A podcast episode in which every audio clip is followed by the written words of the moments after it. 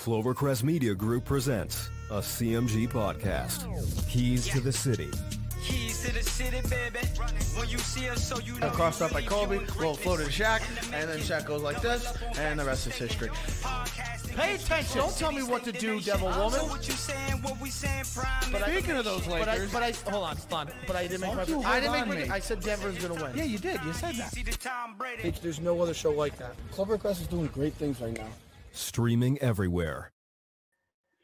Thank you, Trevor and Ted. That's uh, Keys to the City every Tuesday and every Friday. Trevor, Ted, and Joe. So join them. Uh, I don't know if they're going to do this week because there's no because the Super Bowl is next week, but definitely join them next week as they preview the Super Bowl. But welcome to Sports Talk with RNJ. I am uh, with along with my coach Justin Nafrio. I am Steve Risser, and we got we got a loaded show today. We got a busy show today, but going to start with what happened last Sunday in the conference championship games, and we'll obviously start with the first one between Tom Brady and Aaron Rodgers. And this was a great game between the, between these two teams. I mean, the, as the game started, you know, Brady drove the ball down the field. Rodgers drives the Packers down the field. Then Brady again drives the. He had that big play to Godwin. That's the Bucks down the field. Packers get a field goal, make it 14-10. And the game got interesting uh, late in the first half when when the when the Packers were driving, trying to uh, get a field goal or take the lead. Uh, the, the one play that will not be talked about in this game was that Jason Pierre-Paul sack on uh, first and ten, which made it second and eighteen, which in my opinion set up that interception to get the balls the buck give the Bucks the ball back. Then uh, Brady gets the ball, converts on fourth and three, and then the play everybody's going to talk about is the Buccaneers. Uh, Scotty Miller a go route, Tom Brady that touchdown to get up 21-10, and and no one will ever ever ever believe what will ever uh, just you doubt why Packers were in man defense. It was a it was a terrible call by Mike. Why were they in man defense? I mean, no one can believe it. Why they, they can't believe why they were in man defense. It was it was horrible, and made the score 21-10. Bucks convert another turnover, make it 20 10 and and then the then the Packers scored, and then Brady started turning the ball over like crazy. Then Brady started turning the ball over like crazy. Uh, he had that. Uh, he had the uh, that, that that set up another Packers touchdown, and then he had two two picks after that. Uh, the one that was costly was the one in the red zone that that uh, that that prevented the Bucks from getting three points. Another turnover that came on a blitz, and that was kind of like a punt because it was on third down, third down. But the Bucks defense stepped up with the pressure of Shaq Barrett. Shaq Barrett had the sack on third down. He had a big sack too on the next drive, and then to the uh, went to the fourth quarter. Brady drunk on the they go up 31-23 and the Packers drive down the field and then the call everyone will question on fourth down why Matt LaFleur kicked the goal. Absolutely terrible. Absolutely pathetic why he kicked the field goal. There's there's no reason why you should for it or take the ball to Aaron Rodgers' hands and then you give the ball back to Brady and the rest is history and the Bucks are going to the Super Yeah, um, just uh, you know, start with the Rodgers stuff there. Um, it was a great game. Um, you know, and yeah, I, I again, I you know, nobody understands that fourth down call.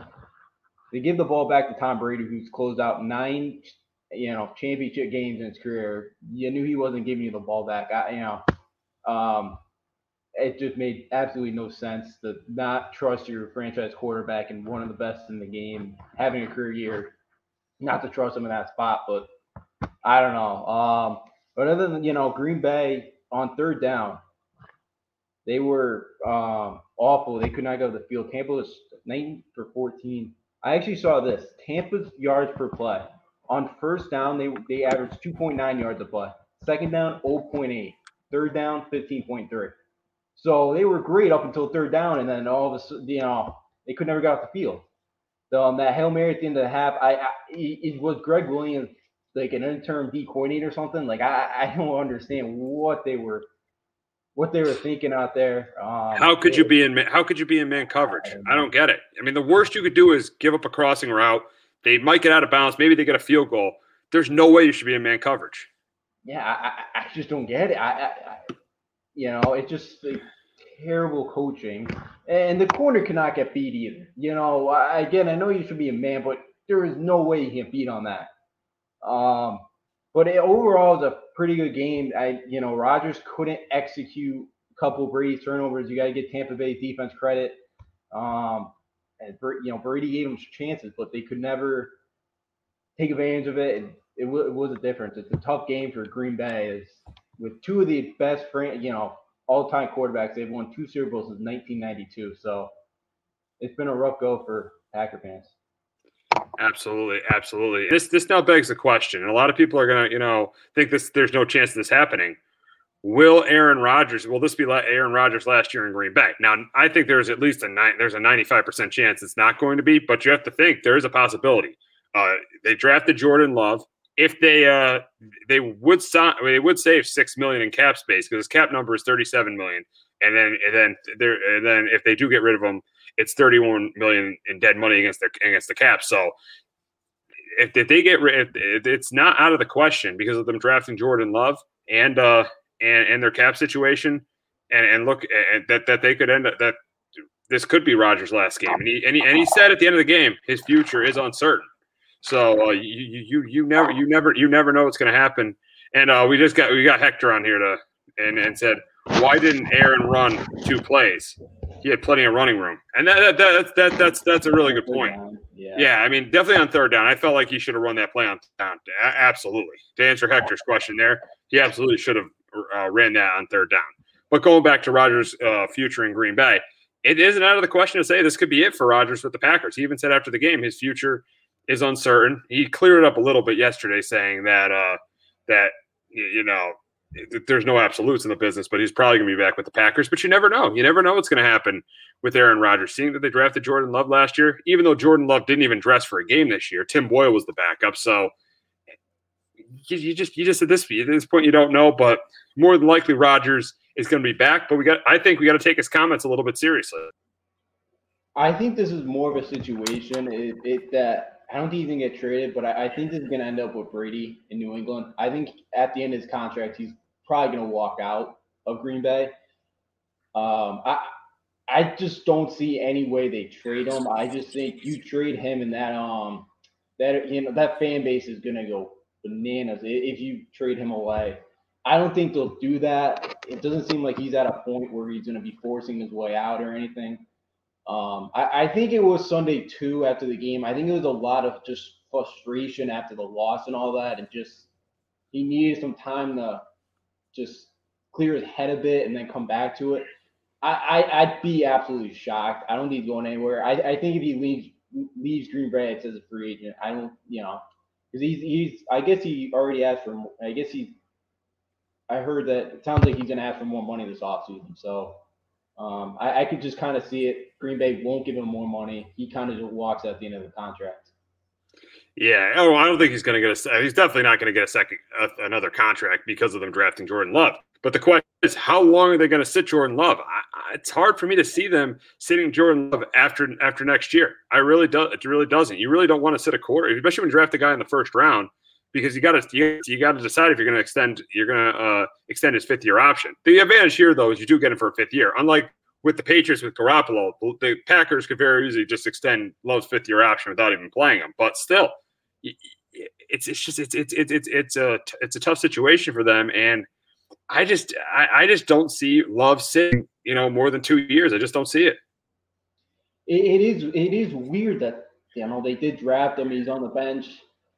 I you know again unless if Rodgers really falls off in the next year or two, I, I just see it because he's got three years left, I believe. Right? I believe it's three years left he's got in his contract. So. Uh, it, it would be weird to sit a rookie quarterback you drafted in the first round for another few years, but again, you know, I, I just I don't see how this Green Bay Packer fan base would react to trading Aaron Rodgers if he's still at the level. You know, maybe not like we saw him this year, but if he's still at a level where he's playing good football, you know. Um, so it, it was obviously a weird pick, but you know, it would be very odd to kind of just keep leaving Jordan, you know, Love on the bench. But it would be weird if they kind of trade him away when he's still playing some good football. Yeah, exactly, exactly. So, yeah, I mean, the Packers trying to get ahead of the quarterback situation, but they got to be careful. They better hope Jordan Love is going to be good because if he's not, and they, and they move on from Rodgers too early, like the Patriots did with Brady, that's going to be a huge mistake for that organization. definitely, because you will be hearing it from the fan base. Um, you know the way Bill's kind of taken it with Brady the last few weeks. Um, but but yeah, you do have to be you, you definitely do have to be careful about that because um, you know I know Love needed some. I know you know Love wasn't ready this year. Anyways, I don't think he was. I think still need a little bit more development. Um, but you know I, I think he's going to be a good quarterback. But yeah, you do you, you do have to be careful. If Rodgers is still playing some good football near the end of his contract, you know it, it's a tough call because I know they think they have the guy there in Jordan Love ready, but until yeah he gets on the field, you have no idea if he's ready or not. You know, obviously we didn't have preseason this year. You know, hopefully next year we could see him a little bit in preseason, and see what you get. But yeah, other than that, it, it, it it's it's a tough and it's a weird spot the Packers in. Yeah, they do have to be careful, both guys. Oh, abs- oh, absolutely, absolutely. But we'll move on to the uh, AFC Championship game between the Bills and the Chiefs, and this one started. The Bills drove down the field, got a field goal. Chiefs had a big drop from Tyreek Hill. Then they had a fumble from Mecole Hardman. The Bills went up nine nothing. But really, when the Bills were up nine nothing, it just didn't feel like because the Chiefs went right down the field, uh, cut the lead to nine to seven, got a stop. They had the reverse to Mecole Hardman. They scored another touchdown. Then they then they scored another touchdown. And then the interesting part of this game though was on that down. If I'm the Bills, usually take the three points, but in that situation, you probably want to go for it because you, you want to try to keep up with uh you, you want to try to keep up with Patrick Mahomes. And that they kicked the field goal and ended up coming back to hurt them because uh, the Chiefs got a touchdown on that big play, on that uh, big play from Tyreek Hill. Then then the Bills again drive down, get another field goal. This is why you just can't kick field goals against the uh, against the Chiefs. Uh, then the Chiefs score again, pretty much close the game out at at a they, no they, they they got a field goal, make it thirty one to fifteen, and then the uh, then, then the Bills had the ball in Chiefs territory. Allen threw the pick. Uh, Chiefs score another touchdown. They end up winning at 38 24. Patrick Mahomes was great, got the ball to Tyreek Hill and Travis Kelce. And for the Bills, I thought Allen did what he could do, did throw that one interception. Wasn't his best game, but I think he still played well. I think the biggest issue with Buffalo was they couldn't run the football, and that was really an issue all year with the Bills. And I think that was the thing that held them back from being a from being a team that could get to the Super Bowl. So it, it, it, the, the, the Chiefs won convincingly in the AFC Championship game. Mahomes proved how great he was, and honestly, this this just showed you that AFC Championship game that, especially in the AFC, should never bet against Mahomes because this year the Chiefs were clearly the best team in the AFC. Oh yeah, yeah. I don't know if you saw that like pregame. Um, I think it was on a countdown there where it had like Josh Allen was the best quarterback coming this game. I was like, oh my. He's like, yeah. Uh, That's like, so dumb. That's so dumb. Those people do that. Yeah. I was, I was like, okay, so Katie, you know, Patrick Mahomes is going to uh, have a huge game now. Uh, that was very shocking. But he was 14 for 14 off play action, Mahomes. Um, they were able to use that very well. I kind of felt for the bill, you know, for the Bills. I think they're conservative as well. They there was three times where they had fourth and short, and I know you related to it. You have to go for it, especially early in that, that first drive. You know, you, you can't. I know you say you cannot kick field goals and beat the Kansas City Chiefs. You will never, you'll never win that game ever. Um, so I thought they were a little bit too conservative but yeah, they can't. They couldn't run the ball. They couldn't get that going, and they were able to um, slow down the attack. And it just kind of shows you that first quarter for KC, they were pretty. You know, took them a little bit to get going, like it usually does at times. But now, you know, it, they get going, and, and they can't they can't be stopped when they when they start rolling. They get that one touchdown, and you cannot stop them after that. Now, oh, you know, Mahomes is now 26 and one in the last 27 games. Yeah. Um, and he has he doesn't even have ten career losses yet. He's on a great track right now, but yeah, this Kansas City team um, won pretty convincingly on, Sunday night. I thought for the Bills, it was a little bit too much for them, the Chiefs. You know, I, again, I, I think this could be the new kind of big AFC rival, like we've seen with like New England, the Colts when they had Peyton Manning. Like we, I, you know, like these could be the that you know the Chiefs and the Bills could be kind of that, you know, Patriots Colts type rivalry, you know, for the next, you know, decade or so. Things he, you know, if Allen keeps progressing the way he is, and obviously still with Patrick Mahomes. Oh, oh, absolutely, absolutely. I could definitely could be. If the Bills just need to get a running game, that's a big thing. A running game, another edge rusher. If they get that, I think they could be right there with the Kansas City Chiefs. Uh, I mean, I think Josh Allen, he had a great year. He's clearly right now a top five quarterback, and I think, yeah, I think the Bills are going to be the best team in the AFCs for a while. The Dolphins compete with Tua, but I think the Bills are going to be the best team in the AFCs for a while, and going to be right up there with the Chiefs. They just got to uh, make some moves this offseason, and if they and, and I think I think they're going to be right there, right, and they're going to be in the in the Super Bowl conversation for the next uh, ten to fifteen years. Yeah, definitely. You know, adding Diggs was huge. It's yeah, just get that running game. I thought Zach Moss was going to have a bigger rookie year. I was, you know, kind of unimpressed with the year he had. Um, you know, Singletary even had a down year. You kind of hope, yeah, they can get another edge rusher to help out that defense. Their defense was much better last year than it was this year. Um, and then, yeah, if they could get those two pieces, I, de- I definitely think the Bills are going to be competing every year in the AFC. Oh, I, I, I could de- I could definitely see that happening with the Bills. And now going on to the Super Bowl, we're not going to really talk that much about it because next week we'll be talking all about the Super Bowl. And here's a good comment from Hector we'll we we will we will see Kansas City play the same like they did in Week 12 versus Tampa. Will we see this see Kansas City play the same like they did in Week 12 versus Tampa, or what changes do you think they'll make this time around for the Super Bowl?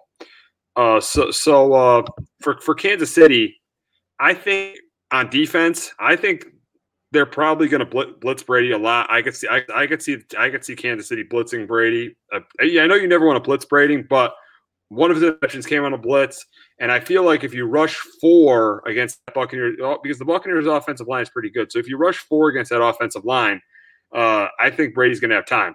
I definitely think that the Chiefs are going to man, you're, going to blitz and they're going to play man coverage because Brady destroys zone coverage. So I think there's going to be a lot of blitz, there's going to be a lot of blitzing from Spagnuolo and playing a lot of man coverage.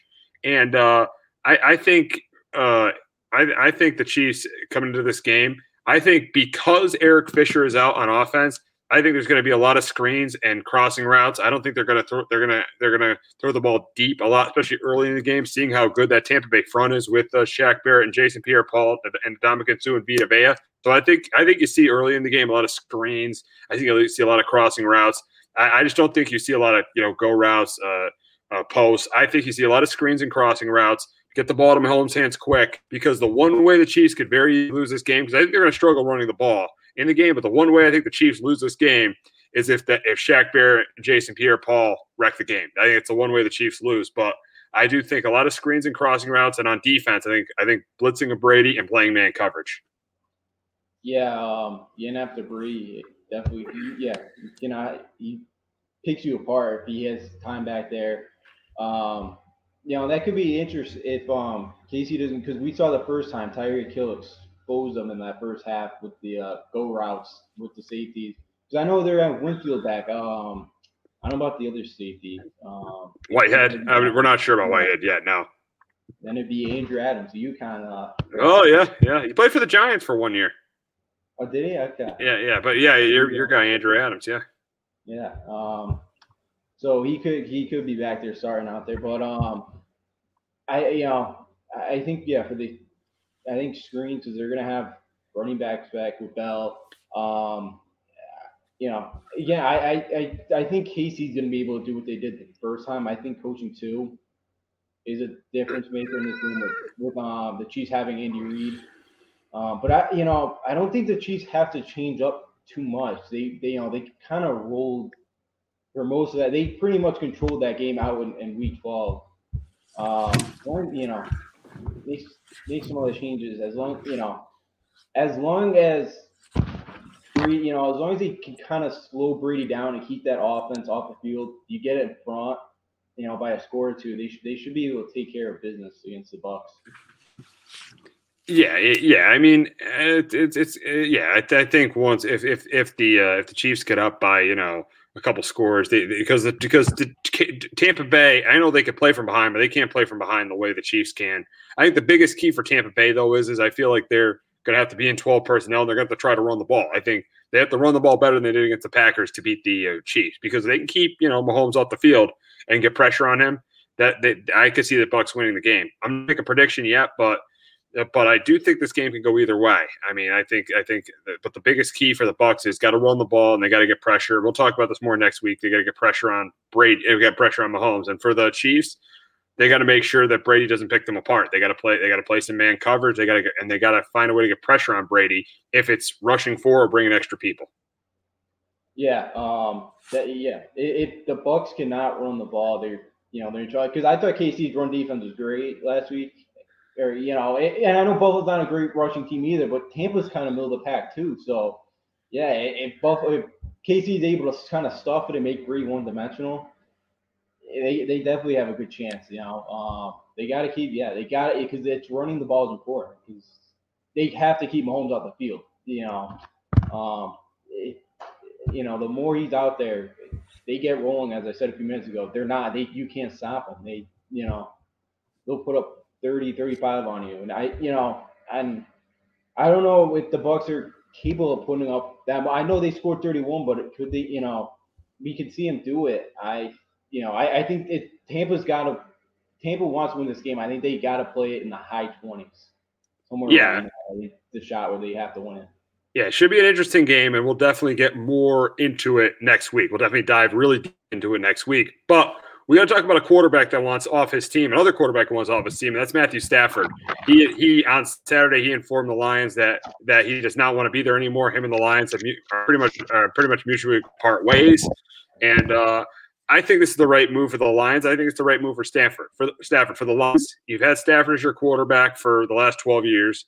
I mean, I think he's been a very good. I think he's been a good quarterback, but they haven't won a playoff game. They got a new coach. They got a new GM. They got to start fresh. They got to start over. So I think now, if you're looking, if you're the Lions, you you uh, you now you could draft uh, you could draft either a Zach Wilson or a Justin Fields if, if, if it comes up at number seven, or you could trade up to get one of those two guys, and it, and you save 14 million in cap space. Stafford's cap number was 33 million.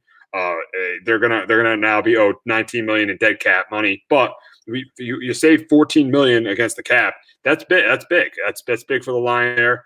I think they could start this franchise over. You know they're rebuilding, and for Stafford now he could play for a winner. He was just not gonna. He's he's he's not great enough, and the Lions weren't good enough for them to compete for a championship. So now, so the good part of it is he can get out now.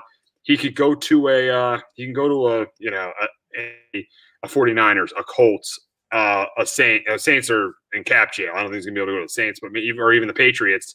Even Patricia move doesn't help the Patriots in terms of getting Stafford, but he can go to a contending team now, and the Lions now can rebuild uh, for the future.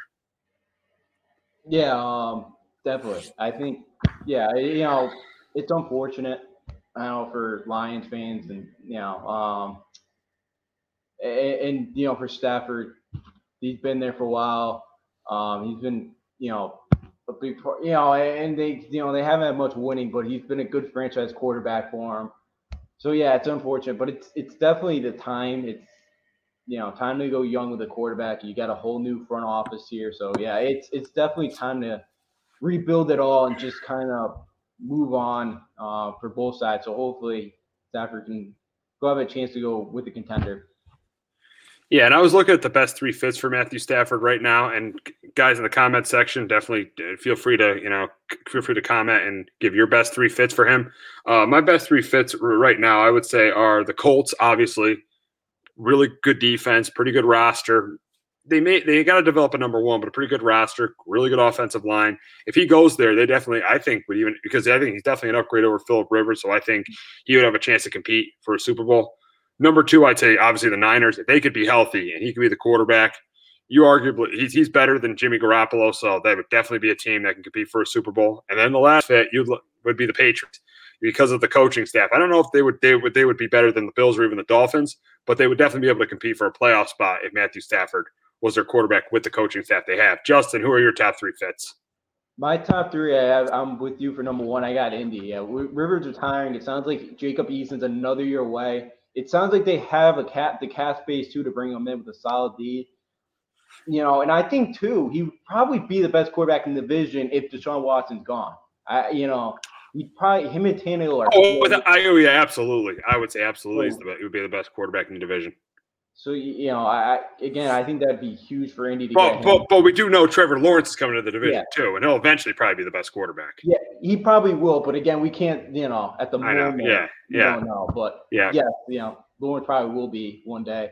Um, I am also with San Francisco. They got a great defense, especially if they can stay healthy. They got some decent weapons, but you got one of the best tight ends in the game, is George Kittle. Um, a tough division. Um, in the NFC West, but I think the Niners would be a good fit. A team looking to get back to the Super Bowl. Stafford hasn't, you know, even got to one yet, so um, I, I, could definitely see that fit. The third for me is in the AFC East, but it's not the Patriots. I got the Miami Dolphins. They have the draft capital, ooh, ooh. first round picks. Uh, that, that's one question because I think Tua can be good, and I think Stafford's yeah. good, but I don't think it's worth giving up Tua for Stafford. For for uh, Deshaun Watson, yes, but for Matthew Stafford, no. Yeah, I was saying about the Watson Dolphins, but again, I don't, you know, I don't know if Houston wants their original pick back. That'd be, you know, but um, they well, they probably would, but be weird.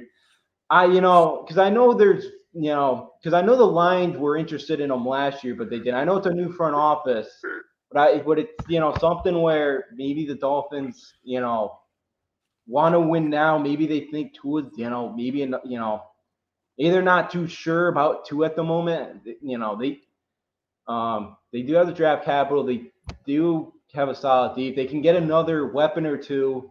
Um, I, I could see Stafford being a good fit and kind of being right behind the um, uh, Buffalo Bills. I didn't go with New England because I don't know what the relationship is between him and Patricia Stafford and Patricia. I don't think it's good. I don't yeah, think it's good. and, and, and, and, and, I don't think you never know. Bill and Patricia are close, so I think Bill will listen to Patricia and say, "Oh, he's not a quote unquote patriot guy," which would be ridiculous because he would clearly be, you know, better than Cam Newton. But he, yeah. they would say, "Oh, he's clearly not a patriot guy."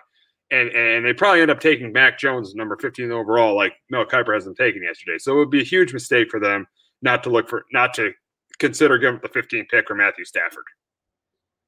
Yeah, you know, um, even though with that roster, I don't know if they would be a Super Bowl contender still. We could still argue Miami and, and, and Buffalo would definitely be better than them.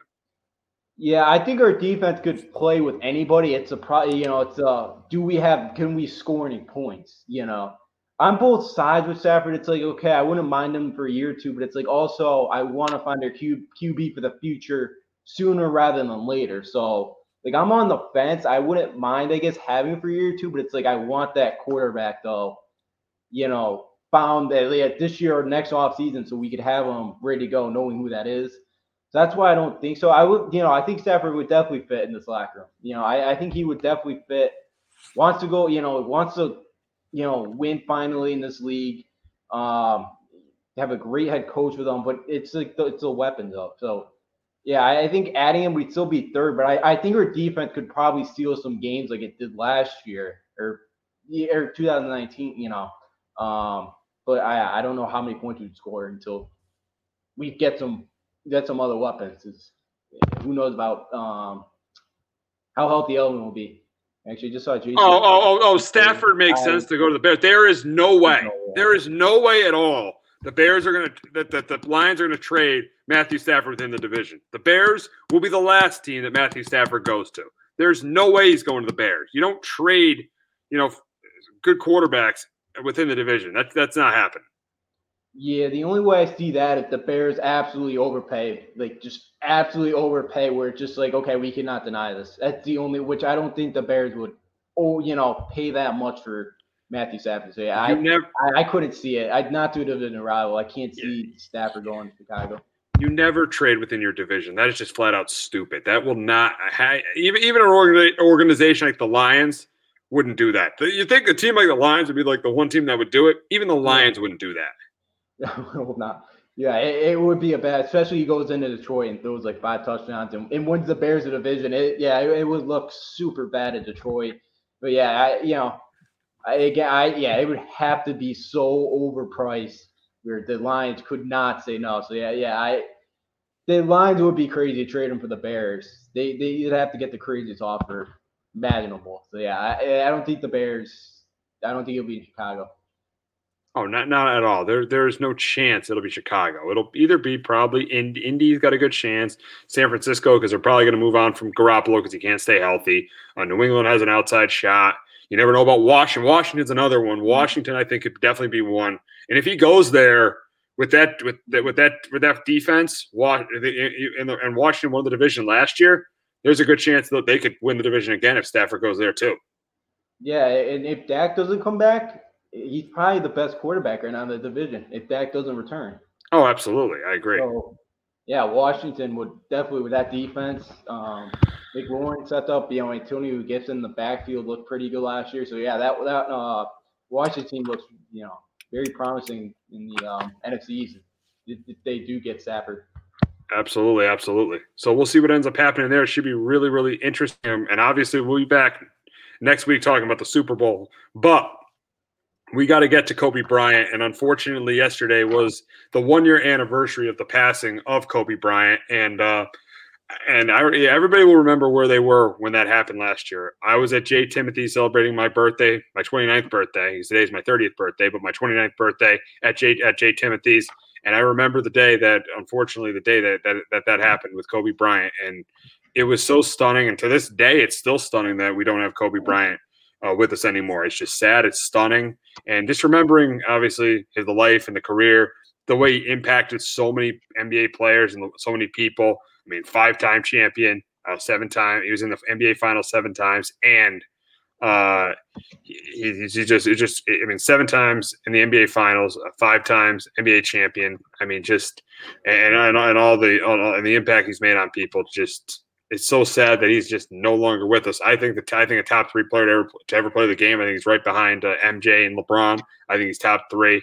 All the great memories: the 81 point game against the Raptors, the uh, the five championships, the 60 point game, and in his final game just you could argue nobody ended their career better than Kobe Bryant with that 60 point game.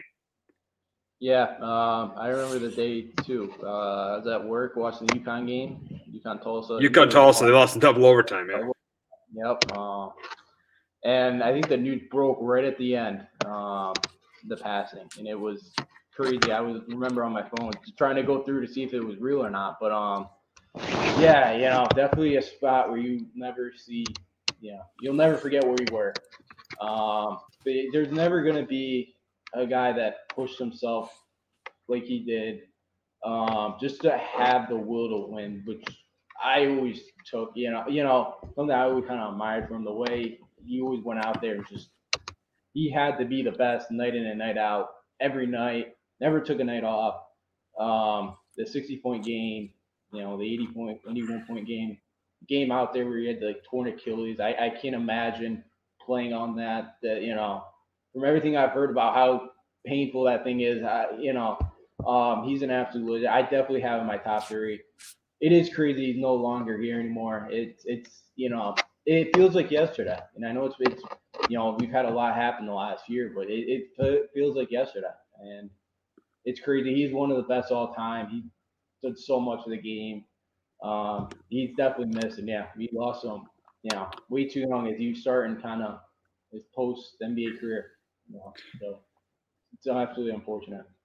Three best competitors I've ever seen. I'd say number one, Michael Jordan. Number two, Tom Brady, and number three, Kobe Bryant. I mean, this guy just refused to lose. He was always in the gym early. He was always getting his shot up working hard, and mean, there really isn't a player that worked harder than Kobe Bryant to be where to, to get to where he is. I mean, just he showed you what hard work does, what sacrifice does, and all the teammates respected him because he knew that when, when he was on, the, you knew when you, when you were playing with him, you were playing to win all the time, and you knew he was competitive, but it was all directed at winning the game. Definitely, I don't disagree. Your top three for the most competitive guys out there. Um, he's he's right there with Brady and MJ. Yeah, you know that guy. He worked, yeah, every day, 365.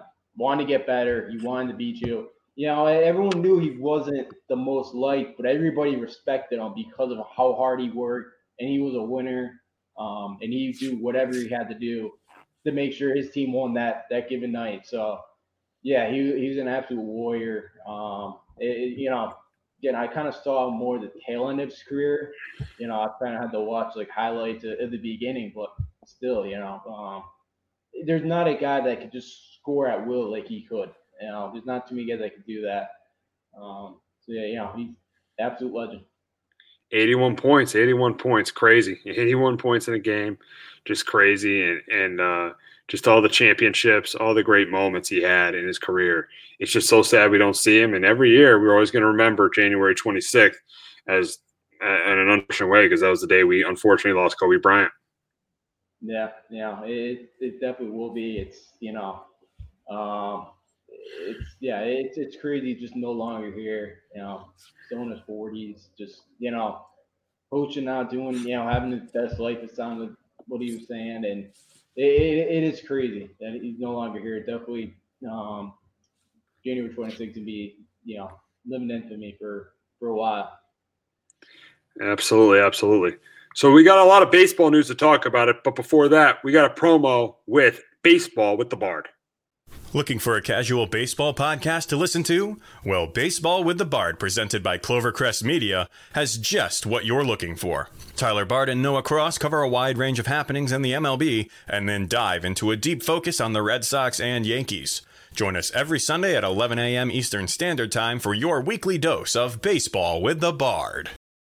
That's baseball with the Bard every Sunday at 11, and they'll be on this week, and they'll have a lot to talk about this week. And obviously, we got a lot to talk about too. And we're going to start with the J- the Phillies re-signing JT Realmuto, five years, 115 million. That's almost that's over 30 million a year for a catcher.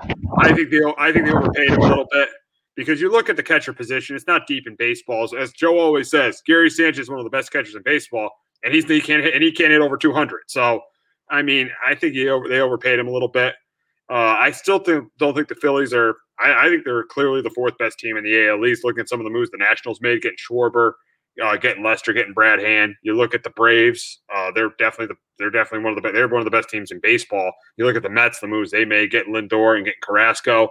I think right now the Phillies are the fourth best team in the division. I, I still don't think they're. This is a tough division, but I don't think they're a playoff team.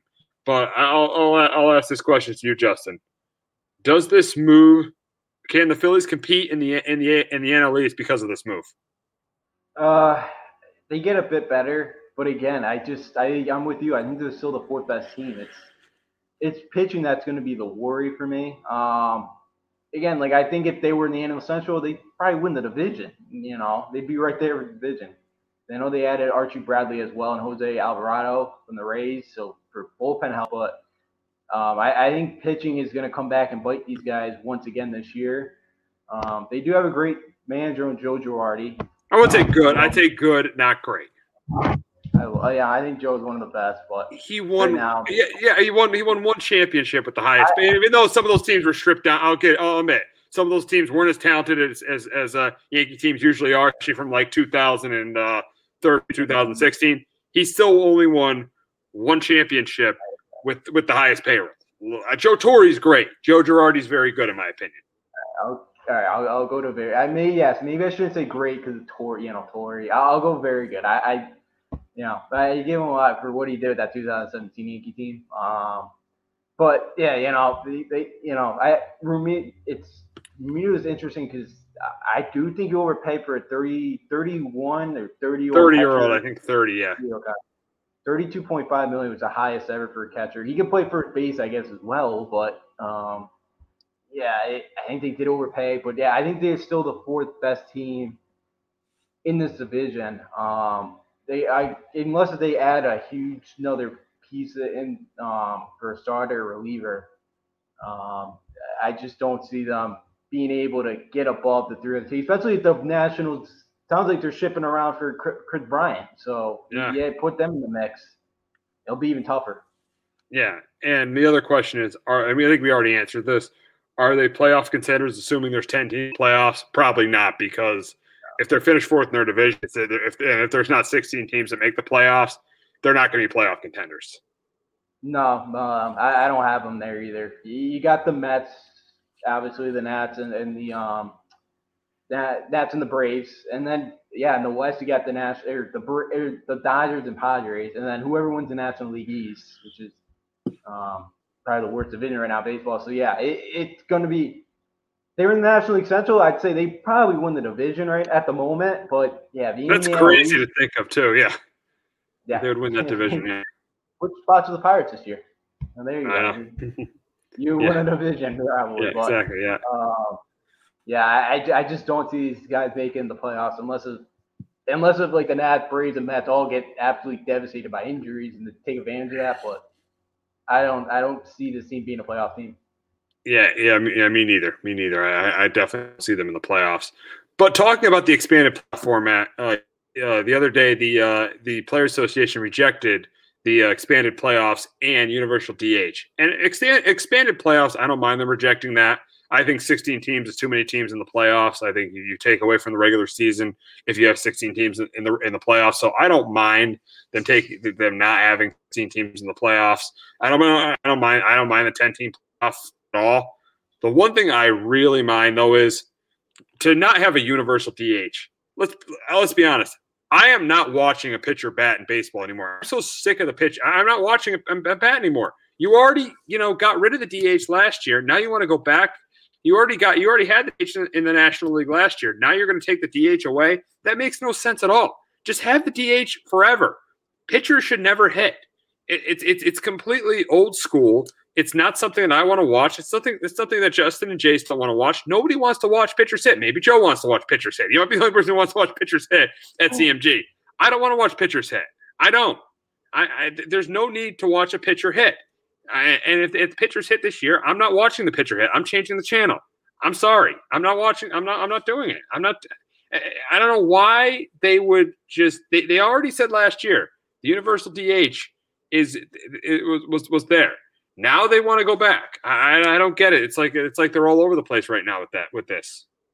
Well, them and the ML, you know, them, the owners, the MLBPA, just they just can't get out of their own way. They just they rather fight each other than actually fix the issues. That's how sad baseball is. Right I know it's unreal. It's unreal. It's unreal. It's unreal. It's unreal. I don't. Yeah. How do you supposed to help your rating? The only pitcher I'd be interested in watching Madison Bumgarner. That's about it. I don't mind seeing Mad Bunks from the bat, but that that's about it. I don't want to see my, Gerrit Cole, you know, the thirty-six billion dollar pitcher we pay, to pull a hamstring running down first base, playing the Mets next year. I don't want to see that. I don't. You're taking 15 jobs away from DHs. Look at Nelson Cruz. You know. I know. I know. Marcell, Marcell Ozuna. I know. Guy, he had a great year last year. Yeah, uh, yeah, yeah. You know, take yeah. jobs away from these guys. I just don't get it. What what is the joy in watching pitchers hit? Again, are we actually waiting to see like a Gerrit Cole or Justin Verlander or like a Jacob Degrom actually get seriously injured, like running the bases or something, before we pull the plug on this? Like, I just don't get it. I, I, I really don't. And it's, I, just, it's, I just think it's, yeah, it's, it's more the. What you what you say? I think it's more than just that. Just it's just, just two sides just fighting each other, just bickering. I know, I know. It's, it's embarrassing. Um, it's it's, it's bickering and going. I'm bickering and going nowhere, and they got to stop with this. Oh, we do one way in the American League. We don't do another thing in the. We do something. It's Major League Baseball. Stop with this American League and National League. Okay, it's Major League Baseball. Play by the same rules. It's ridiculous. One league plays by. this has been going on for years. One league plays by one rules and the other league plays by their own separate rules. It's ridiculous. Stop doing that. They ended interleague play in 1996. Stop playing by separate rules. Just play by one set of rules. One side has the pitcher hit, the other side doesn't. And the pitchers never hit in the minors either. They never hit in the minor leagues. The, the, only, the only, what do you say, Justin? They, they do. Um, if it's a National League team. Oh, okay. National League. Okay. All right. But, but, but, but okay. So, but, yeah. if it's two National League teams playing each other. But yeah, what's the point of having the pitcher hit? There, there's none. And then what's the point of having two leagues with two different rules? It's absolutely ridiculous. That's baseball for you. Just, yeah, I, yeah, I, again, I just, I don't, yeah, I know, I'm with you. I don't get it. I just, no. I don't see the fun in watching pitchers hit anymore. They're not, it's, you know, they don't work on that. Like, it's, it's all, a, they don't. They're hitting. They, it's they a complete. It's a complete. It's a complete waste of time. If there's if there's nobody on, they ought to just just just just just to save everybody time, just just just just give a team an out if they have a pitcher coming up the plate. If there's nobody on base, just give them an out. Honestly, and just save everybody the time. Yeah, yeah. Nobody's watching a pitcher hit. No. You know the Bartolo Colon cool thing was cool, but come on, what are the chances of that ever happening again? It's like what's like Dude. one in like five. It's like that's like one in a million that happening. Okay. Yeah. Like they they were never going to see something like that again. The only one Bumgarner, I could I could see watching. Yeah, I don't mind the no expanded playoffs. That's fine. Uh, you know, so I'm good with that. But yeah, the, the DH I definitely have an issue with. And actually, I do have some breaking New York Yankee news here. Yes, yeah, go ahead. Yeah, really. Yes, it's on. You know, there. Yeah. yeah it's a it's, it's a bullpen arm. It's a bullpen arm, and they did trade Ottavino, so it's it's a it's a good bullpen arm. It adds to yeah. the depth with with Britton and Chapman. I'll, I'll give you that. And Jay says it. Imagine if the NFL made a new rule that the AFC has to have QBs punt, and the NFC can have a real punter. I know it's, it's stupid. It's stupid. It's, it's, yeah, exactly. It's it's stupid. It's, it's totally stupid that they have two leagues have two separate rules. It's it's absurd, and, and we're in 2021, and this is still going on. It's absurd. It, it's it's absolutely ridiculous. Only Major Baseball, but that is a great exactly. comparison. Yeah, yeah, yeah, That's that's that, that's that's a funny comparison. But now we'll also, we'll also give you another example of why baseball uh, is not progressive. And here's another situation. For the first time since 2013, so this has actually happened before, they are not electing anybody into the Hall of Fame. Nobody's getting elected into to the Baseball Hall of Fame, which is absolutely absurd. And uh, and obviously, you know, you question Clemens and Bonds and uh, Cle- Clemens, Bonds, and Schilling's character. But come on, Clemens and Bonds took steroids, but even without the steroids, yeah, and I know they Joe. Or I was talking, we were in a conversation, me and Joe, but you saw that, right? We were in a conversation yeah, beforehand, me and Joe, about like, you know, should they admit they're wrong? And I, and I listen, I they, they should admit they're wrong, but they're Hall of Famers. Put them in the Hall of Fame. Come on now. Put put Bonds and Clemens in the Hall of Fame. Clemens is one of the best pitchers I've ever seen. Barry Bonds is one of the best hitters I've ever seen. Put them in the Hall of Fame. They belong in the Hall of Fame. Uh, and, and, then the other one I think was the most ridiculous was Curt Schilling. If you don't think Curt Schilling's a Hall of Fame, you did not watch Curt Schilling pitch. Uh, he pretty much prevented the Yankees from winning two World Championships. 2001, he was the MVP of that of the he was the co-MVP with Randy Johnson of the World Series. In 2004, we all know the legendary bloody sock game he had, which was which was outstanding. And really, if you go back to that 2004 offseason, I know you guys might be Justin and Jace might be a little bit young to remember this, but if you go back to the 04 offseason, the move, the biggest move the Sox made that offseason was to get Curt Schilling. They needed a number two behind Pedro Martinez. The minute they got Curt Schilling, pe- people, even though the Yankees had a 3 0 lead on them, they became the favorite in the American League. They, they underachieved a little bit in the regular season. That's why they got the wild card but they became the favorite in the American League that year because they went out and got Curt Schilling. But you're going to tell people that Curt Schilling isn't a Hall of Famer? It's absolutely absurd. And I, I think he, I think Schilling is right to say, get me this ballot. I mean, who cares what my political views were? I was a Hall of Famer on the field. I helped three teams win the World Series. I helped the Red Sox break the curse in 2004. He should be a Hall of Famer, no question. Definitely, you know, and this is baseball for you. Uh, I don't. Yeah, I don't. I don't get chill, the Curt Schilling one. Um, look, I you know, I know we kind of live in a world right now where you know, with you know the politician views and all that. I you know I but to not have this guy in, and I and I know people. Oh, well, he only has 216 regular season wins. I, again, it's the postseason numbers that for me. I didn't obviously I'm live. I've seen the bloody sock game, and I, I've seen some of that 2001 World Series. He's one of the best big game pitchers I, have seen. Um, again, just shut down the Yankees. He did it. I, I can't imagine. I can't see anybody going out there and pitching like that. You know, nowadays, you know, you don't, you know, you're not going to see something like that. It's it's embarrassing, and I saw something on Twitter um, about the there was a right a first year writer, first time ever getting in the Hall of Fame ballot. Goes blank, and there's a writer who was then there was writers, other Hall of Fame, you know, voters, they were giving props for it. Like you have, you know, the gods that you have. I'm just like, this is what's wrong with baseball. We're encouraging people to fill out blank ballots. There's 14 ballots. Oh, I, I listen, I, and Hector just put a comment. I agree with Hector 100. percent Pete Rose should be in the Hall of Fame. He's was on the, of course. Pete Rose absolutely should be in the Hall of Fame. I think it's an embarrassment Pete Rose is not in the Hall of Fame. I know again he didn't admit he waited we waited 15 years to admit he bet on ball, but it's absurd that Pete Rose is not in the Hall of Fame. He's the greatest hitter who ever lived. I mean, I, I, I'm and I'm not 100 percent sure about this, but he he he he he has the most hits of all time. I mean, he's he's one of, he's one of the he's one of the greatest players ever. So I mean, yes, I agree with Rose, I agree with Clemens, I agree with Bonds, and I agree with Schilling. All those guys should be in the Hall of Fame, and it just shows you that baseball is just stubborn to not to put these guys in the Hall of Who who cares? Who cares? Just put them in the Hall of Fame. And then what about Bud Selig, who closed the turn eye, you know, who closed his eye on all this um steroid stuff? He's in the Hall of Fame. I know. You I know, makes no sense.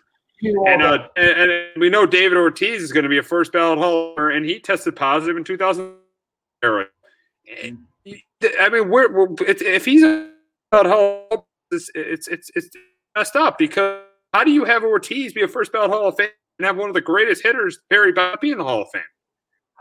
I, I don't know. You know, I to me, I, I just don't get. I, I I I can't even give you a reason why. Like I, you know, I can't even try to. Like, I can't make an excuse for him because I, I I I don't understand it. You know, it's probably bad news for A Rod seeing all this because you know A Rod's not getting voted in. Oh, I, I'm, I'm, I know for sure not getting the Hall of Fame. He wasn't likable. Took steroids. There's no way. I mean, A Rod should should be a Hall of Fame, but there's oh, he's going to be a Hall of Famer. Yeah, there, there's no way. You know, and then the one guy too that I'm disappointed not getting more votes, Andruw Jones. Guy oh, I know. Oh, yeah, Andruw. I think you know he's he's a deserving candidate. Andruw Jones, Scott Rolen, Todd Helton those guys are all deserving candidates. And so you have all these deserving candidates, and you're not going to have. And luckily for them, they'll they'll have their ceremony this year because they didn't have it last year. But how the heck you have all these deserving candidates and don't have one of those guys in the Hall of Fame? In football, you have at least six guys a year, no matter what, in the Hall of Fame. Or in basketball, it's the same thing. How do you not? How do you have zero? This has happened. This happened twice. Zero people get into the Hall of Fame. It's sad. It's just again, it goes back to the owners in MLB pay. PA have fights, and it's the writers and the players that have fights. Yeah. It's just, it's just baseball in a nutshell. Exactly. Yeah. Exactly. Uh, baseball's not helping themselves. They're they're just they're just sport is just getting more. They they better fix this sooner rather than later before they absolutely kill the sport. All yeah. Everyone's going to be to blame if the sport of baseball gets absolutely killed. oh yeah. Oh yeah, it's just it's it's it's it's crazy. It's it's nuts. I mean, obviously, I grew up watching baseball. I still watch baseball all the time. But to people like Jace, who are casual fans, that's not helping people like they're not helping people like Jace. I mean, we watch it all the time. Obviously, they they they they, they don't have to worry about losing us, but they're going to lose a casual fan like Jace. They're going to lose a casual fan like Jace doing this stuff. Yeah, yeah. I don't know if you see Jace's comment um, about George Washington owns slaves. It still on much more why can't someone who messed up once or a couple of times not not get accomplishments for what they achieved? I know. I know it's, it's it's it's yeah because there are a lot of football players who've gotten in trouble with the law or or and Tom Brady's going to be first ballot and he you know messed up once when he ex when he uh with the flake gate and Bill Belichick messed up with Spygate but they're going to be first ballot Hall of Famers. What why can't yeah why can't if a guy messes up one once or twice just not get in the Hall of Fame because their playing credentials uh, a, a, show that they clearly should be in the Hall of Fame. Yeah, yeah. It, it's and I know steroids into game and all that, but it's it's like they treated them like they're like they're murdering people. Like all these guys, like Bonds murdered people. It's yeah, I know. You know, it's crazy against the rules of the game, but you know. And then this is the point I want to make sure when we're talking about all the steroid stuff. He went up against all these steroid hitters and was still I know. And still was amazing. It was outstanding. I mean, not great in the in the regular season, but he was outstanding in the postseason. Yeah, I guess the um, the Raiders said he's still gonna be on the ballot next year. So oh, okay. Yeah, yeah, yeah, yeah, um, and I, yeah, and, and the thing about we'll see, yeah, and the thing is, is you can't tell the story of baseball without Pete Rose. You can't tell the story of baseball without Roger Clemens. You can't tell the story of baseball without Barry Bonds, and you can't tell the story of baseball without Curt Schilling because you never know. Without Curt Schilling, that curse might have never might have never been broken. I mean, so you can't tell the story of the sport without these players, but baseball refuses to put them in, in, in their Hall of Fame. And I've been to Cooperstown a bunch of times. I know it's a hallowed hall. I get it. But baseball refuses to put these guys in the Hall of Fame. Yeah, which is sad. I haven't gotten to Cooperstown yet. I've only been to that Hall of Fame so far. But um, yeah, it, it just it, again, it just it's ridiculous. So you're exactly right. How do you how are you supposed to tell you know, like, yeah, you're losing casual fans. How are you supposed to tell kids 10, 15 years down the line and, you know, who these guys were if they're not in the Hall of Fame? They're not in the Hall of Fame. People aren't to know him well enough that, let's say you really saw him, saw them play. It really got into really see him. But again, casual fans aren't really to care about all that. So, yeah, it, again, it just, baseball, it's just ridiculous. And, I, I, you know, they really need to change some things around and fast. Absolutely, without without question. But we'll wrap up our baseball talk honoring one of the greatest baseball players ever, and, and that's uh that's Hank Aaron. I mean, we all know he passed away unfortunately on Friday. 700 and uh 714 14 home runs. I mean, he still is one of the greatest baseball players we're, we're ever going to see in the game. I think it was I think it was overall had 755 home runs. I'll, I'll check on that, but yeah, I mean the guy is one 755. Yeah, because Bonds broke it at 756 in 07. So yeah, 755 home runs. I mean, just guess how many times uh, Hank Aaron was an All Star? 25. 25 time All Star. That's unheard of. Played for the Milwaukee Braves uh, for most of his career. Uh, 1957 uh, MVP. Uh, World Series with the Braves in 1957 too, and the guy was all about class and dignity. Just was a guy who just did it the right way. I mean, one of the one of the greatest baseball players ever, and we're happy. And unfortunately, he had to pass away, but we're happy to to be to, to, we're happy to celebrate his career because it was an outstanding career. Definitely, you know, I feel like he goes under the radar for greatest ever. I feel like you know people don't put him up, which he should. You know, you take out all of his home runs, he still at three thousand. He still has three uh, more than three thousand hits.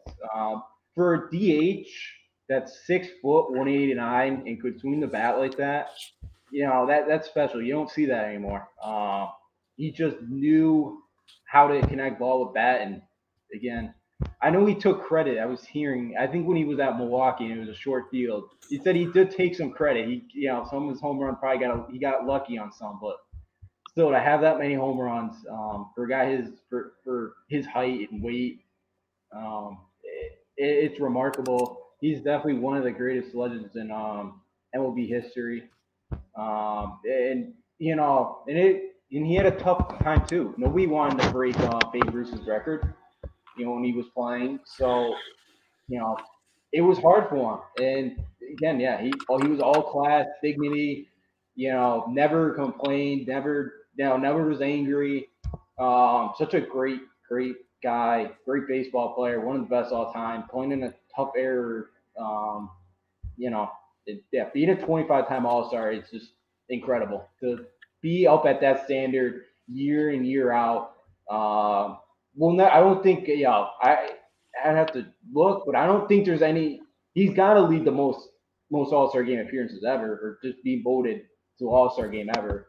Um, and I don't think there's too many people that will ever get to that mark ever to be on that plateau Hector made a comment. Two of the greatest things that happened in 1974: Aaron breaking Ruth's record and my existence. Nice, yeah. So, yeah, yeah, yeah. I mean, oh, it was, it was outstanding. 1974, you know, hitting that home run against the Dodgers, break, breaking Babe Ruth's record, 715. We'll always remember it. I mean, yeah, it's just tough to break Babe Ruth's record. I mean, you already saw Roger Maris having to break Babe Ruth Babe Ruth's record. It's so great to have a guy with such class and dignity hold that hold that record for as many years as he's as he held it, and arguably still holds it because a lot of people are not going to credit Barry Bonds for holding that record because of the way he did it. Yeah, yeah, I, I do have Hank number one, and you know I do put him still up there number one as a home run king. Um, you know to do it at home, and just to have Vin Scully call it too, like the most one of the most iconic um, sports announcers, not even in baseball, but in all sports, to be able to call that home run just makes it even more special. Uh, so, you, you know, um, to do it, do it at home with Vin Scully there. It just, you know, it's even more. It just makes a moment. I think even greater have him call that. Um, but yeah, such a you know, such a great baseball player to break that record and to have it for so long. And I, to me, I think he still deserves it. But uh, yeah, it, it's um, it's remarkable. Oh, absolutely. They're, without question, it's remarkable. It's absolutely phenomenal that uh, that, that that that he broke that record, and just it could not couldn't happen. Couldn't happen better. To, couldn't happen to a better man. Just so sad to lose him on Friday. But we're going to transition to UConn basketball, and here's the here's the thing I thought about last night. Say you got say you got like squares, and you got the three, you got a three and one, or two your numbers UConn when UConn plays Butler, you're getting a lot of money because the three and the one they always work when UConn plays Butler. Because last night UConn beats Butler 63-51. obviously, we're, as we all remember in the national championship game, UConn beat Butler 53 41. So, but a big takeaway from last night was how good uh, Tyrese Martin was 20 points. Uh, uh, Isaiah Whaley had a good game defensively too, and obviously Hector said much needed win for UConn because you look at where UConn was. They were I saw and and Lunardi had them on the nine line, but they're pointing down, so they really needed that win because they, they, lost that game. Their tournament host would be in trouble. And as, as, as Hector says, Tyrese Martin dropped twenty. That's that that that, that, that that's big for them. Uh, yeah, obviously RJ Cole had a pretty good game. Isaiah Whaley had a pretty good game. Uh, uh, Tyler Polley had a good game too. I mean, a win, a, a win they needed to have, just a win they needed. Without Bouknight, they got it done. Uh, so right now, nine and uh, nine and eight and three, and right now, comfortably, right now, I'd say in in the field right now for the NCAA tournament. Yeah, um, and they only have two more games. They only have to play two more games to uh, be eligible for the NCAA tournament. So um, they they look pretty good right now. I you know I'll be honest, going to last night, I, I thought they were going to lose. Um, I, I thought Butler was going to knock them off last night, just the way they were playing. I felt like Butler has been playing better the last few weeks, but they came out. Um, I love the defensive intensity. Um, you know, Bryce Golden, who is like a career 24% three point shooter, absolutely lit them up last night. Um, you know, I, I, thought, and I actually saw the stat yesterday morning, so I don't have the updated numbers. UConn shots at the rim this year they're 52%, um, which ranks 325 out of 340, 347 in the country right now, finishing around the rim, which is awful. I thought they were a little bit better last night, but I, I haven't seen the numbers yet this, today. Um, but for me, yeah, you know, Martin played well. Cole played well. I thought the point guards played well. I thought Cole played well. I thought even Gaffney played one of his better games where we kind of saw him at the end of last year, where he really started to get in a groove, and then it, you know, obviously all went to for naught. But I, I felt like he played well. Um, you know, Whaley defensive end. Sanogo, I, I thought played another pretty good game. Um, they didn't get after a ton on the offensive glass. They only had three offensive rebounds. It was surprising. Um, but overall, I thought they played well. I thought they played a really good 40 minutes. One of their better 40 minutes of the year, especially in that first half. They shot 60%. I thought that was their best half of the year. Um, again, without Bouknight, Jackson's coming back. Well, he's supposed to come back Sunday now, you know, probably another week.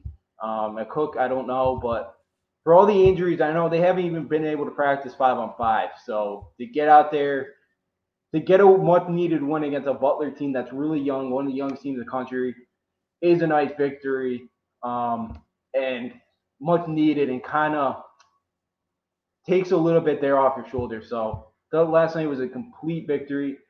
And last thing too is they had Butler. Butler a couple times kind of looked like they were going to back in this game, and it was going to be like that. Six, big seven. was hitting a ton of threes, which he never does. Yeah, no, and it looked like you know Butler to kind of swing it every time you kind of went on a run of their own, and I like that. I like that they responded every time, um, and they played well last night. Get the win. Oh, oh, I, I, absolutely, yeah, yeah. The thing is now though is uh, they might not have another game in like two weeks because the St. John's game and the Villanova game got postponed. And I, this big, this this must me ask the question: uh, Are they going to be able to make up all these games? I don't think they're going to be. No, um, I believe the Big East is designating a week in February, which I think they already have a game scheduled. I believe maybe in March too, but yeah, there's just no way. Um, there, there, there there's just no way it's it, as long as you play 13 games, the NCAA considers you for the NCAA tournament. So that's all they have to do. They just got to play two more games in the next month, and they'll be they're eligible. So uh, there, there's no way um, that they're going to make all this up eh, because I you can't have them play more than three games in a week. You can't do that in college. So no, no, especially with all this with school and everything, you can't. Yeah, so hopefully they get as many as they can stay fresh and just get healthy. So I guess it's a blessing in disguise with the next two games off.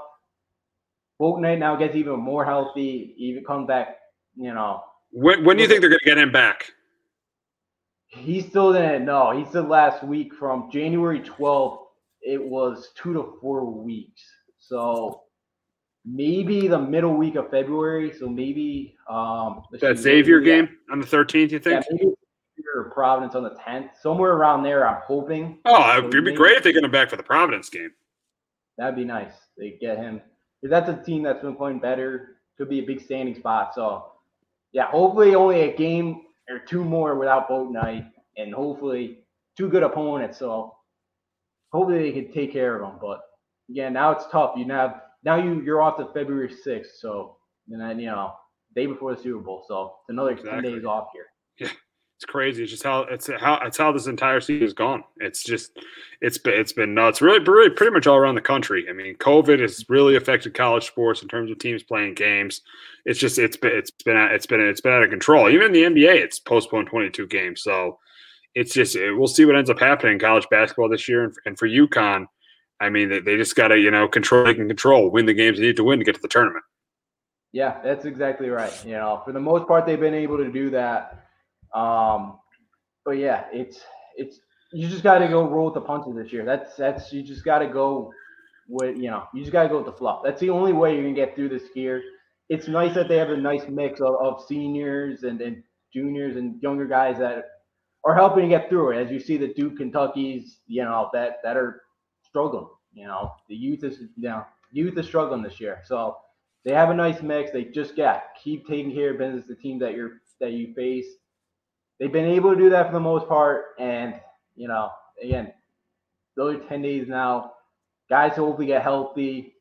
Hopefully they kind of dial it back a little bit in the next few days of practice, just to hopefully get guys back to ten on ten or five on five action. Um, but yeah, um, just get through it. Just you know, uh, one more month and then who knows what's going to happen? The you know the Big East tournament and all that. But yeah, one more month and hopefully get geared up for the NCAA tournament. Hopefully, first time since uh, 2016. Exactly. Hopefully, yeah, def- definitely. I'd love to see them in the NCAA tournament. So we're going to wrap up the show talking about a personal story for me, knowing today is my 30th birthday, but also it is the 30th anniversary of the Giants beating the Buffalo Bills in the Super Bowl. And if you go back to the to, to, to that year, uh, it was a year where the Giants started nine or ten and zero. Oh. Hector probably knows all about this season. Uh, the Giants started nine or ten and zero. Oh. Phil Simms, Phil Simms got hurt in a game against Buffalo. Jeff Hostetler took over.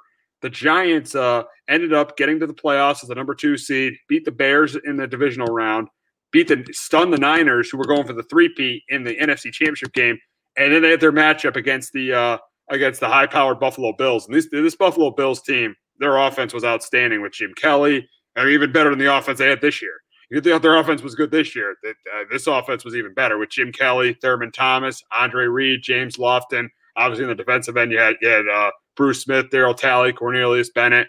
I mean, they, they, they, were a they were a great team. Uh, and, and, the thing about that day, and the, the person story I'll, I'll, I'll, tell about that day is my dad was working at ESPN at the time, and uh, he was actually at the Super Bowl, and they got a and they actually got a call he got a call that I was being born. So him and his friend the day before had to fly back to Connecticut uh, the, the day the day of that the day of that Super Bowl. They finally made it at five o'clock on the day I was born. So that that was interesting. And then obviously for the game, I mean, it was one of the best Super Bowls ever played, and it was one of the best game plans by Bill Belichick. He he rushed like two guys and played with like six defensive backs and said pretty much Thurman Thomas is going to have a big game but this Bills passing game is not going to beat us, and it, and it didn't. And it was really the only way they could slow down the Bills. Just let Thurman Thomas have a game, and on offense, they ran the ball with Ottis Anderson. OJ Anderson had a huge game on the ground.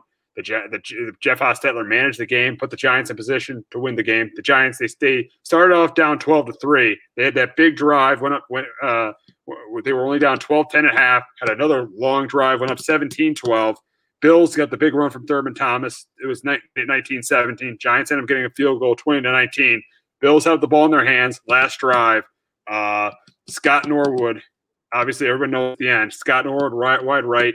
Giants win Super Bowl 25. And then Buffalo goes on to the next three Super Bowls and doesn't win any of them. They lose to the Redskins and they lose the Cowboys. So that was really my personal story of the day it was born, connected to my favorite team.